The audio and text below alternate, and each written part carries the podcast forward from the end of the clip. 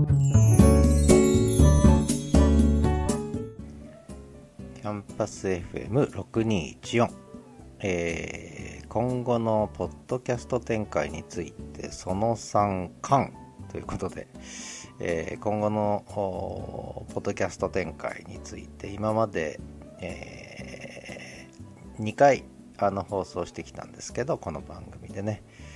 えー、その1その2とあってその3で一応今後の展開形が骨格骨組みはほぼ落ち着いたかなということでその3巻ということでちょっと整理しておきたいと思うんですね。でおそらくあの私の番組聞いていただいてる方は、まあ、番組たくさんあってね、えー、分かりにくいとこもあるかと思うんですがあの、まあ、そのいきさつも含めてねちょっとまあ整理しておきたいと思うんですね、えー、まず今後のポッドキャスト展開についてこの、えー、キャンパス FM6214 というのはまあある意味いろんな解説する番組なんですねこの番組はね。ちょっとこうえー、理屈っぽいことも含めてお勉強型の番組なんです。もともとがね。でスタンド FM がホストになってるんですけどもそこで、えー、やってるやつです。で、まあ、今後のポッドキャストの展開について7月26日にこれリンク貼っときますけども、えー、7月26日に最初、えー話したんですね。でそこではその Spotify の始めるラジオキャンパスという番組とそれからこのスタンド FM のえキャンパス FM624 この2本立てで行くんだ。ね。2本立てで形ができたんだっていうふうに言ってたのが7月の26日。ところがその1週間も経たないうちに1週間後ぐらいですかね。え LISTEN がホスティングサービス始めたということでちょっと大きく変動があったんですね。でそれで今後のポッドキャスト展開についてその2ということで、えー、これは8月13日かな。にこれもリンク貼っときますけれども、えー、ポッドキャスト展開の変更ということでこんな感じに展開が変わってきましたっていう話をしたんですがでその後もあのある程度こう変化があったのでねそれも含めてちょっと整理しとこうかなと思うんですね。でそもそもあのリスの前に2つポッドキャストを始めてたんです。でこれが始めるラジオキャンパス Spotify ですねホストが。それからキャンパス FM624 これがスタンド FM なんですね。で、えー、まあ始めるラジオキャンパスの方はあのまあ、比較的分かりやすいと思うんですよね。もうあのビギナー向けのラジオらしいラジオということでやってるんですけどもこれを私の中ではこれノートの記事にも書いてるんですが、えー、どこ行っちゃったかな、えー、おどこ行っちゃったかな？えっとですね。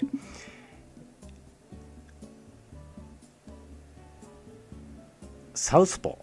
ー。左投げ。ピッチャーですね。野球のピッチャーのサウスポー。えー、で、えー、キャンパス FM624 が right-handed、右投げ、ね、えー、という、まあ、スイッチピッチャーだというね、まあ、話をして、まあ、この2つでやっていくんだって言ってたんですが、まあ、その意味は、えー、始めるラジオキャンパスの方、サウスポーって左手っていうのは右脳、右の脳ですね。えー、右、まあ、結構脳にこだわるんですけど、右脳とつながってるというね、えー、ことなので、えそういう意味ではむしろこう思いつきとかね、え感覚的な、え領域と感情的なものも含めてね。でそれに対して右投げ右手は左脳とつながってますから結構論理的なね、え思考する領域ということになってるのでまあそういう役割分担で右脳と左脳なんだなんてね言い方もしてちょっとノート記事にまとめてたんですけれども、えー、でまあ問題はこれ、一番分かりにくいのはこのキャンパス FM624 っていうのがね、ちょっと分かりにくい。で、おそらく LISTEN で最近聞いていただいてる方は、もうダラダライブですね。ダラダライブしか印象にないと思うんですよね。えー、で、実際最近はもうダラダライブしかこう、配信してないように見える。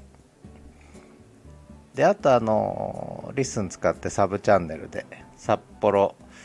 じゃないコミュニティウェイブ in 札幌っていうねいうのをちょっとサブチャンネルやってますけどまあそれはさておきえっとこのキャンパス FM6214 の本体っていうのがちょっと謎に包まれてんじゃないかなと思うんですよね。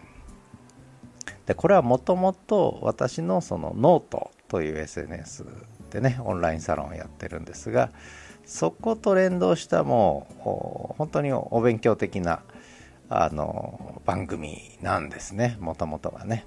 でただあのライブ機能があるのでスタンド FM ね。でダラダライブを公開してやってるわけです。でこれだけが見えるわけですね、えー、無料配信してるから。で実は、えー、金曜日の夜に深掘りライブとフィードバックライブってやってるんですね。でこれがメンバー限定になってるわけです。でこれを聞けるのはスタンド FM のサイトでメンバーになるかあるいはノートでも同じ音声データを、えー、有料記事でねあのだからオンラインサロンメンバーと定期購読マガジンってあるんですけどそれを読んでる方もいるんですけどそれをそこに入ってないと要は聞けないと。で当然ポッドキャストには有料配信は配信されないと。でなのでスタンド FM まで行かないと番組じゃないや。その放送自体が見えないとエピソード自体がね。いう形になってるんですよね。だからこのキャンパス FM624 はあの多くの方が見えてるよりもたくさん放送してるというね、えー、ことなんです。でこの今の今後のポッドキャスト展開についてその3巻ですけどもこれこれはもうオープンあの無料公開なのでこれはもう皆さん聞いていただけるとそういう形になってるんですね。だからあのキャンパス fm6214 の全体像を見ようと思ったらスタンド FM に行くしかない。あるいはノートを見ていただくしかないってね、まあ、こんな話になったんですね。でノート記事で一応こんな放送してますよって紹介してるんですけど多分そこまであの来られる方あんまりいないと思うんですけどね。もちろんノートの方から見てる人はそれ見てる。でまあ一個ちょっともうちょっと機能させたいのはやっぱスタンド FM ですよね。あのなかなかスタンド FM はそこに集まってる方々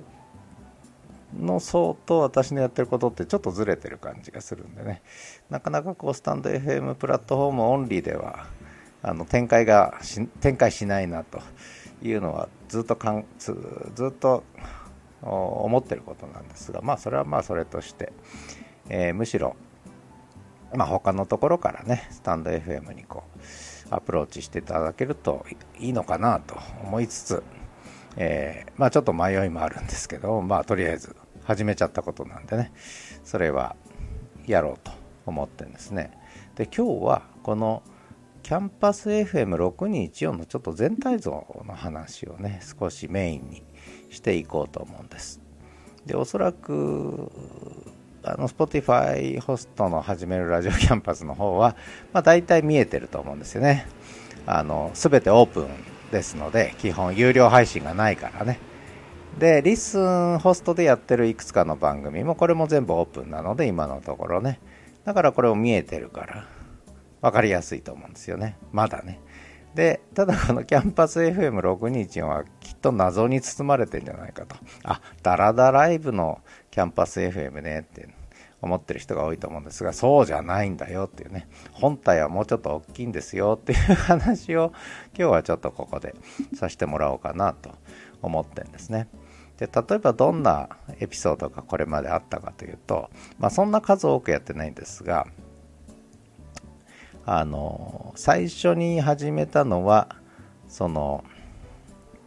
えー、金曜日に月2回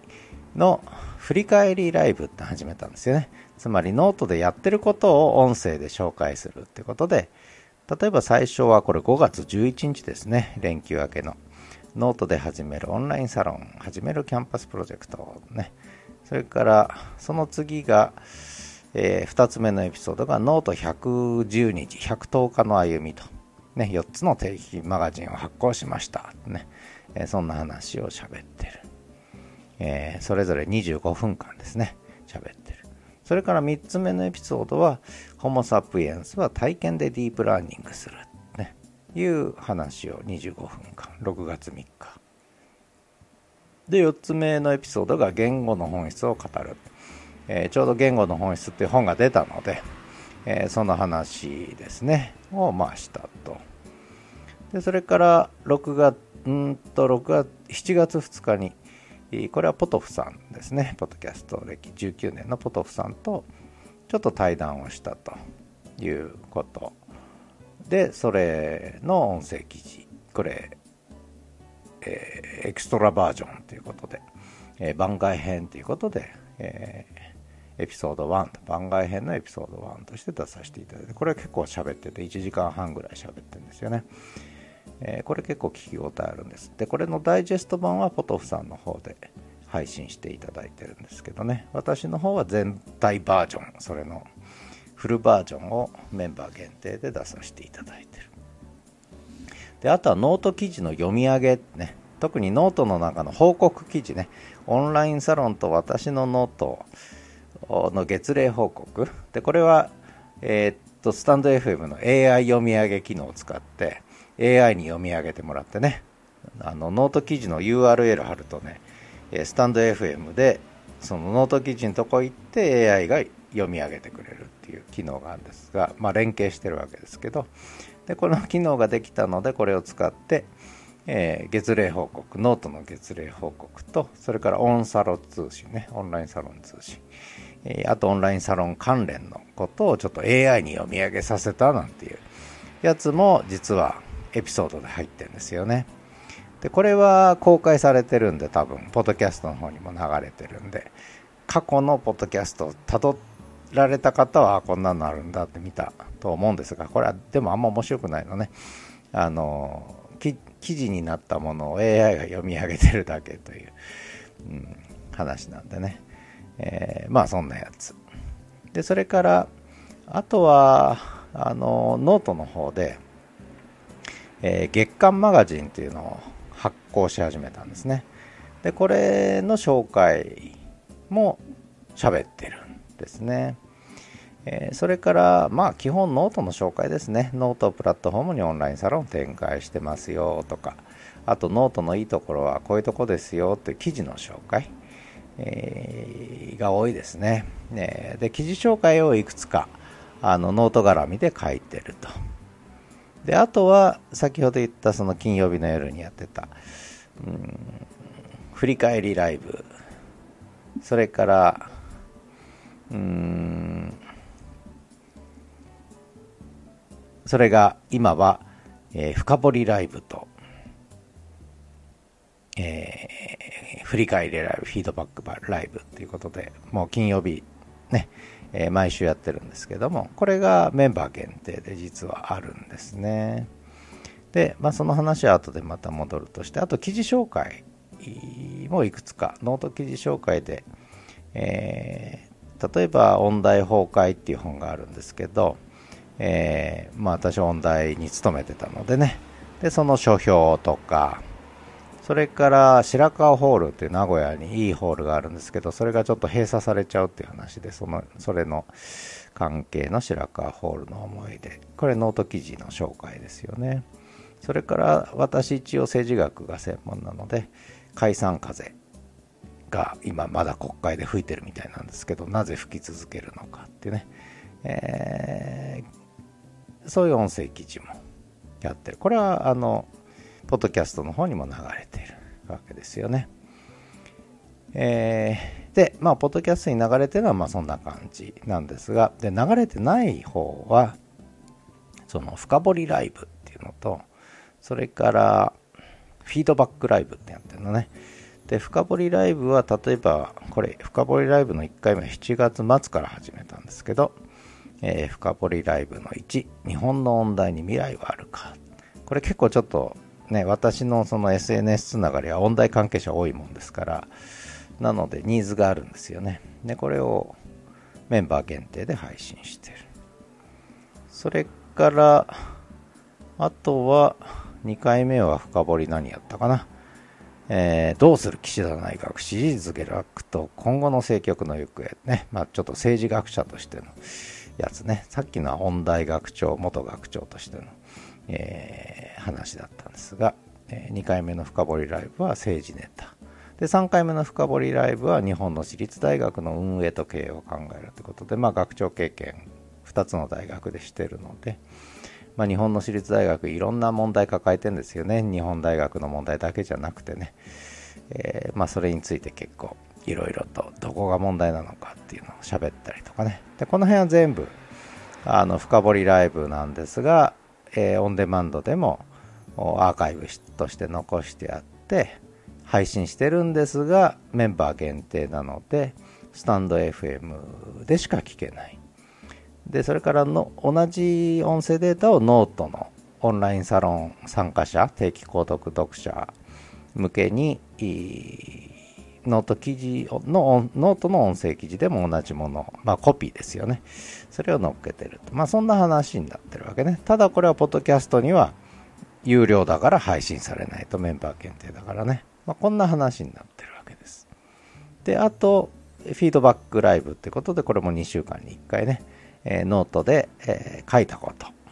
えそれから最近はポッドキャストで喋ったことのフィードバックっていうのをやってるわけですよね。で、唯一今公開なのが、公開ダラダライブっていうことで、これだけがこうきっと目立ってると思うんですが、実はちょっと、あの、えー、月刊マガジンの紹介とかね、ノートのね、それからオンラインサロンの紹介とかね、えー、それから、えー、記事の紹介とかね、ノートで書いた記事の紹介とか、こういったものも実は無料配信含めて、えー、この番組では実は放送していくんですよね。だから公開ダラダライブだけじゃないということなんですね、実はね。えなので、まあこの、え今日の今後のポッドキャスト展開についてっていうのは、えむしろこのキャンパス FM6214 で、そういうちょっとノートと連動したね、えー、配信、メンバー限定配信以外の配信が、ちょっとダラダライブ以外にも流れますよっていう、まあその予告みたいな そんな話になるかな、結局ね。で、これは、うーんと、まあちょっと、あの、ポッドキャストの方にのめり込んでたので、ちょっとノートと連動した音声配信、うん、あんまりちょっとここのとこしてなかったのね。で、やってたのがこの深掘りライブ、メンバー限定ライブと公開ダラダライブだけだったんで、で、まあ、多分キャンパス FM6214 はダラダライブの番組だよねって思われてるだろうということで、そうじゃないよっていう話が今日の一番のメインですね。で、もう一回整理すると、まあ、ここまで聞いてる人どんだけいるか分かりませんが、もう一回整理すると、えー、結局、始めるラジオキャンパスっていう Spotify でやってるやつは、これはもう本当に広くラジオを楽しく、ね、ポッドキャストを楽しくやりましょうと。で、Spotify の機能を使って、えー、楽しくね、もう、えー、右脳に活躍してもらってね、えー、左な左投げで、えー、サウスポーで、ね、もうビュンビュン投げてもらおうと。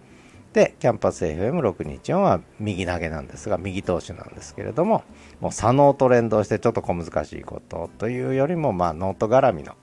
ね、ちょっとお堅い内容、うん、をやってきますよと。で、何が言いたいかというと、ダラダライブが一番ゆるい番組なので、このキャンパス FM621 の4のね。だからこのダラダライブのイメージだけだと、ちょっと違うのが流れてきたなと。ね、違和感をきっと持たれる方がいるかもしれないので、えー、一応言い訳の あの放送がこれかな。ね、今後のポッドキャスト展開について、ちょっとキャンパス FM621 をもうちょっと本来の形で動き始めますよというね、えー、いう形ですかね。まあ、そんな話。で、あとは残りはもう全部リスン。メインのリッスンホストの番組があと残りいくつかあるんです。これ一応私はフィールダーズと呼んでるんですけど、まあ野球でいうと野手ですね。で、控えの野手も含めて、えー、11人ぐらいいるんですけれども、えー、その11個の番組、まだ動いてないのもありますけどね。まあこっちはこっちで、まあ一応まだ分かりやすいだろうと思うんですが、ちょっとこのキャンパス FM624 は、えー、ポッドキャストとノートとをつなぐような、ちょっとそういう位置にあるね、えー、重要な重要なあ右投げ投手なんでね、抑えの右投げ投手なので、一応お見知りおきよということで、えー、今後のポッドキャスト展開その3完ということで、えー、ちょっとめんどくさい話になりましたけども、えキャンパス FM6214 の、まあ、ちょっと紹介ですよね、えみたいな話になりました。ということで、20分も喋っちゃった。えー、ということで、今後ともよろしくお願い、カンパス FM6214 もどうぞよろしくお願いします。ではまた。